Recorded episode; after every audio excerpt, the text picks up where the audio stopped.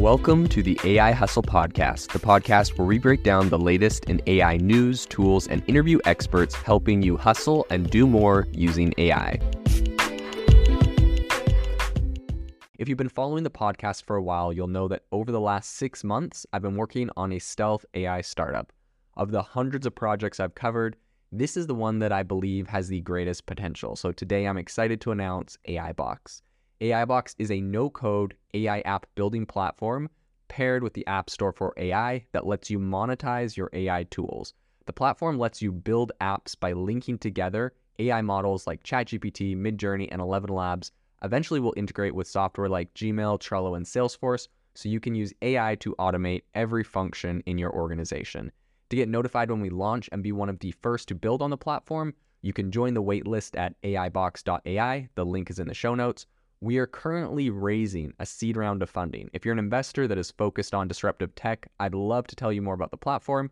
You can reach out to me at jaeden at aibox.ai. I'll leave that email in the show notes. This week in AI news, a lot of people have been talking about an open letter calling for caution on AI, saying that there is a nearly 10% chance of it leading to extremely bad outcomes, even human extinction. So, today on the podcast, we're going to talk about who is talking about uh, this perspective, why this is being brought up, and what some news stories that may go for or against this would be. So that's what we're going to be diving in on the podcast. And I think one of the big things uh, that a lot of people are talking about is the fact that there is a Times uh, new cover on their magazine that essentially it says the end of humanity, and the A and the I in humanity are like glowing, right? Um, and it's kind of funny. Some people have done some, and uh, well, yeah. Then below that it says, "How real is the risk?"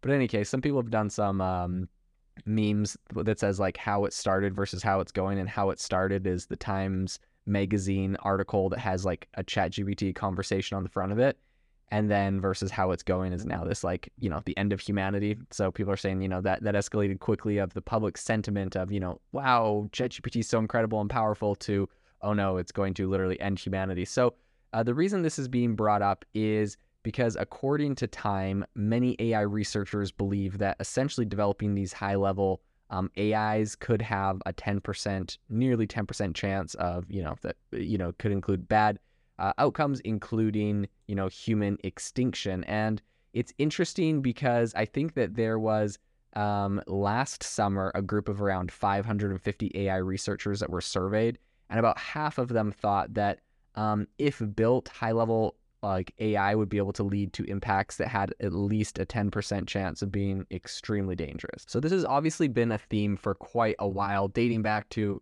obviously at least last summer, but even, you know, beyond that, this has been a concept that's been uh, in AI for a while. Now, this is kind of interesting because, you know, just recently, May 30th, um, the CEOs of essentially the world's biggest AI companies, alongside with hundreds of different AI scientists and experts, all kind of made a statement. They all, uh, you know, wrote a letter, and, and this has kind of been a common thing we've been seeing lately. But essentially, in their, you know, open letter they just released, they said mitigating the risk of extinction from AI should be a global priority alongside other societal scale risks such as pandemics and nuclear war. So um, this was released by a California-based nonprofit, which is called the Center for AI Safety and essentially the CEOs are what are, you know, pretty broadly seen as the three biggest AI companies. So we got Sam Altman from OpenAI, uh, Demis Hassabis of DeepMind, and Dario Amodei of Anthropic are all people that have signed this letter. And then also you have people like Geoffrey Hinton, who is essentially just acknowledged as being like the godfather of AI. Some people, you know, claim, give him that name. Um, and he also recently made headlines, I think last month, when he stepped down from his role at Google. And he did that as he warned of the risks of AI and what those uh, pose to humanity. So, this is something a lot of the top players in AI are saying. Now, there's two kind of sides to this debate that I, I do hear, and I'll let you know, this is up to you whether where you want to sit on this debate. Um, but uh, a lot of a lot of people are saying, you know, these big guys are coming out and saying that there's uh, massive risk to AI. Right? This letter here, it said this should be taken just as seriously as pandemics and nuclear war. So they're saying, you know, this could be complete lights out. And so a lot of people are saying these are the biggest companies, and they are saying that to help uh, or to pretty much signal to regulators to regulate it, and they would like to be included in that regulation uh, conversations so they can make sure that their companies uh, have the biggest lead. So that's the that's the critique. And then of course there's other people that are saying no, you know, there are some real serious threats to AI and these people are just raising awareness for it in a responsible way. So those are the two sides of the argument. There's definitely nuances. There's it's not so black and white, I would say. It's probably gray. There's probably an element of it. You know, there's probably an element of Sam Altman you know, saying, hey, this is something we should all be thinking about and warning. But then there's also, like, undoubtedly, if this can benefit them, which it definitely can, uh, we saw this exact same thing in crypto where you had people like um, the CEO of FTX, Sam Bankman Fried, uh, who was essentially running a massive, like, a lot of people are calling FTX a massive Ponzi scheme where he was sucking in money. Uh, he was mismanaging it. It probably wasn't a Ponzi scheme. Um, and of course, this is not financial advice. This is my own opinion for educational purposes, entertainment purposes only. But uh, FTX uh, was taking in a ton of money. They obviously committed fraud. Sam Bankman Fried has been indicted for that. They were giving money to their hedge fund and back and forth without telling people there was no corporate governance. There was all sorts of issues. But what's really interesting about this whole thing, his entire, you know, cryptocurrency exchange collapsed. But what's interesting about this whole thing is he was very heavily involved. He went and testified before Senate committees before and was heavily involved in trying to write legislation and regulations around cryptocurrency, um, which many of which were benefiting his personal company.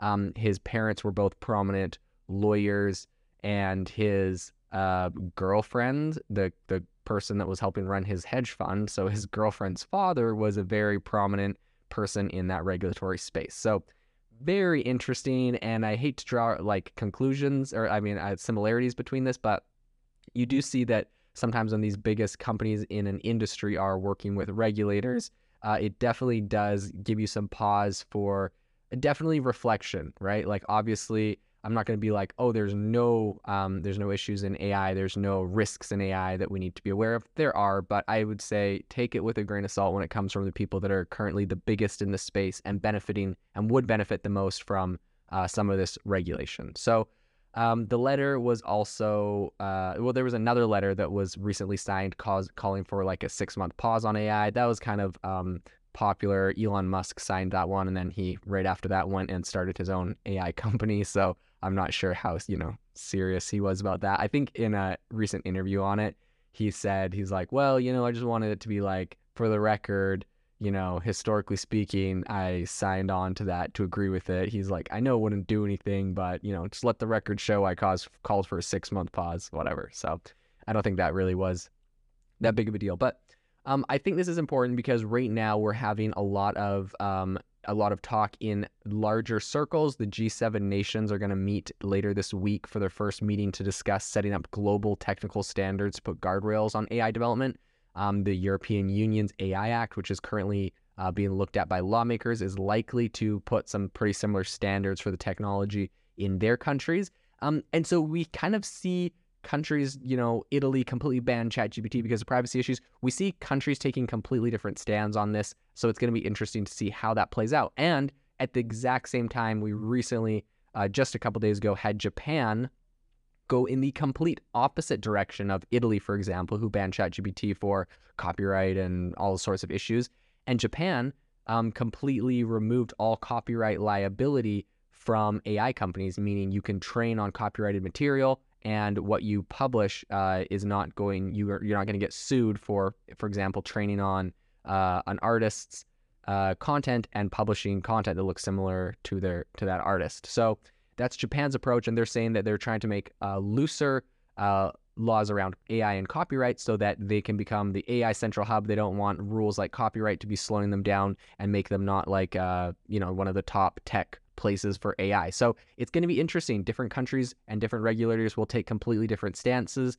And I think we like definitely there should be rules and regulations in any industry that has, you know, mass disruption. I think it's probably a little too early. My personal opinion is it might be a little too early to start working on some of those regulations um, because we don't really fully know what these things are capable of. Uh, Chat GPT is uh, a tool that everyone uses and um, while it does have a lot of power for disruption, I don't think it's a complete game changer yet. I feel like it's more an augmenter, and maybe it gets to a place where it's a complete disruptor, replacing you know jobs en masse. Right now, I don't see that being the case, and so um, I think it's important that we look at what's happening um, and make sure we really know what we're doing before we start, you know, regulating AI. Some people are criticizing, they're pointing to the fact that Kamala Harris, the vice president of America, who does not have any sort of background in technology, was recently put in charge of being uh, in charge of like the AI czar for for America, and she has no background in that. So, you know, people are criticizing it, and and to be fair to that criticism,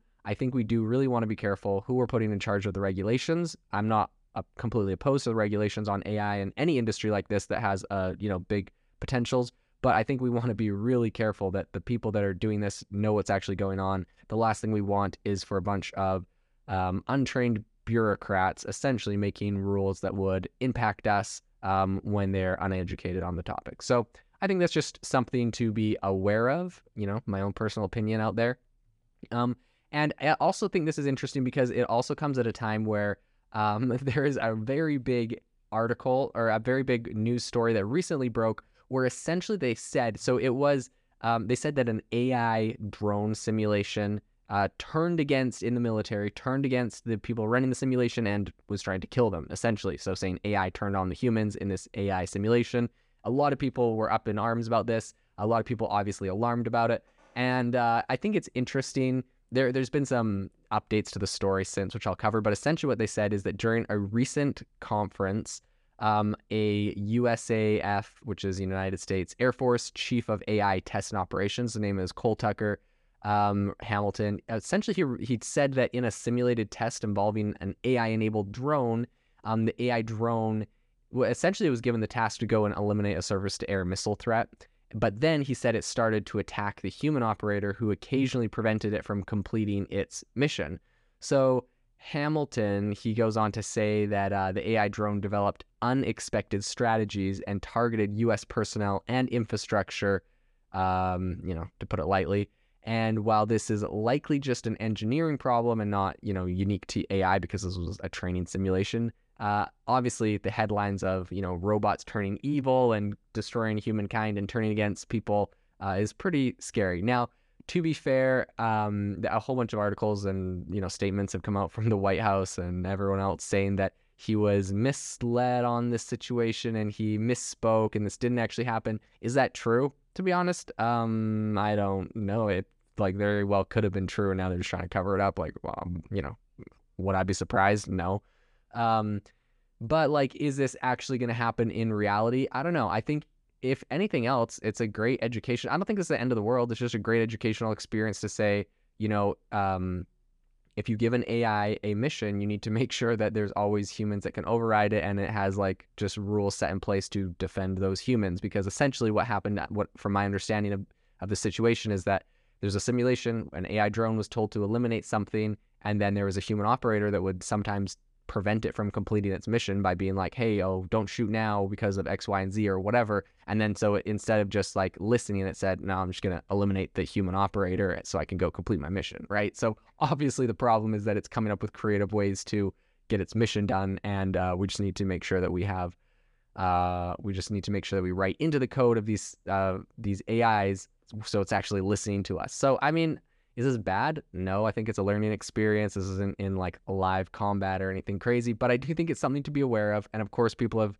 said that this thing, whole thing never quite happened. So who's to say exactly what happened? But I do think it's interesting. So, all of this being said, the last point I wanted to bring up is that there was recently a Times article that came out and it said that AI is not an arms race. And it has a couple arguments in this article that I think are really, really important um, it's this whole article where it says like time, the Time magazine, and the cover of it is the end of humanity. So it's kind of like you know semi. They, they put this on the front cover of Time magazine. So this is an argument though that I, I do think is really important to cover. Um, so essentially, they said that um, in their argument, they say, let's say I want to beat you in war. We both spend money to build more weapons, but without anyone gaining a relative advantage, in the end, we're spending a lot of money and have gotten nowhere.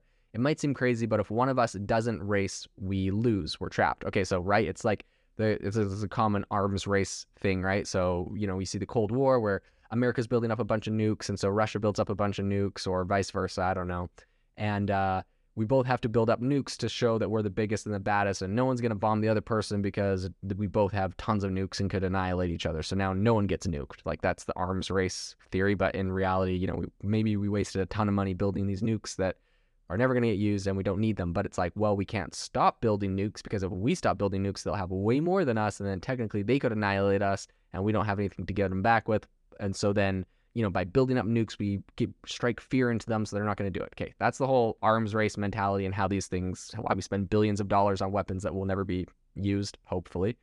But um, Time Magazine says that the argument is different with AI. They say, um, Notably, in the classic arms race, a party could always theoretically get ahead and win, but with AI, the winner may be advanced AI itself. This can make rushing the losing move. Other game changing factors in AI include how much safety is brought by going slower, how much one's party's, uh, how much one party's safety investment reduces the risk for everyone else, whether coming second means a small loss or a major disaster, how much danger rises if additional parties pick up their speed, and how others respond. Um, they say the real game is more complex than simple models can suggest, in particular, if individuals' uncoordinated incentives lead to the sort of perverse situation described by an AR, AI arms race by winning. Uh, the winning move, where possible, is to leave the game. Okay, whatever. So then, the, pretty much what they're saying is like this is different than an arms race because a lot of people are are saying like um, you know America should not slow down or regulate AI right now because if they do, China will take the lead or Russia will take the lead or any of our geopolitical adversaries will take the lead and, you know, beat us there. And I'm sure in Russia they're saying the same thing and China maybe they're saying the same thing. And so it's interesting because there are a lot of countries right now that like like Italy straight up just banned Chat GPT. And, you know, the EU is planning on ways to regulate um, regulate AI. And so their argument here at Time is that um, you know, maybe we need to go slower because it's not really an arms race. It's not the classic arms race example. So they're arguing against that and saying that by going slower, it's you know it's I to it, to my in my personal opinion, I believe it's still an arms race. I believe we're still arms racing against China. So I don't quite believe that, but I think it's important because I bring this up because if this is the front cover of Time magazine, a lot of people are thinking this. This is the mentality of a group of people, and so it's important to be aware, you know, where you sit on that the side, which side of this argument and uh, the last thing I want to bring up is something they said. They said that, um, and in the real world, we can coordinate our way out of such traps. We can talk to each other, we can make commitments and observe their adherence. We can lobby the government to uh, regulate and make arguments. With AI, the payoffs for a given player can be different from the payoffs for society as a whole. Yada yada, and they talk about how um, you know Microsoft versus Google and how I don't know. In their in their argument, they say it's like it's like hundreds of thousands of people standing on thin ice, and there's gold on the other side of the river, and if we all run across the river, it's gonna break. And I don't know. They have a bunch of analogies. I'm not sure how valid they are, but I will say um, perhaps they are. So you know that's for you to you to have your own opinion on. You can go check out the article. It's called "AI is not an arms race." Time Magazine. But um, I think this is important because whether you agree with this or you disagree with this, this is the argument that people are having are having right now, and it does impact public policy whether we want to slow down the development of AI or continue to go full uh, full throttle, full speed on it. So this is an interesting area to follow, and we will continue to keep an eye on this as we move into the future. If you are looking for an innovative and creative community of people using ChatGPT, you need to join our ChatGPT creators community. I'll drop a link in the description to this podcast. We'd love to see you there, where we share tips and tricks of what is working in ChatGPT. It's a lot easier than a podcast, as you can see screenshots, you can share and comment on things that are currently working. So if this sounds interesting to you, check out the link in the comment. We'd love to have you in the community. Thanks for tuning in to the AI Hustle podcast. If you could do us a massive favor, we would really, really appreciate it if you could leave us a review wherever you get your podcast. This helps people find the podcast, it helps people know this is a good place to go, and we would really, really appreciate it as it helps us continue to bring on incredible guests and share incredible content for you to listen to.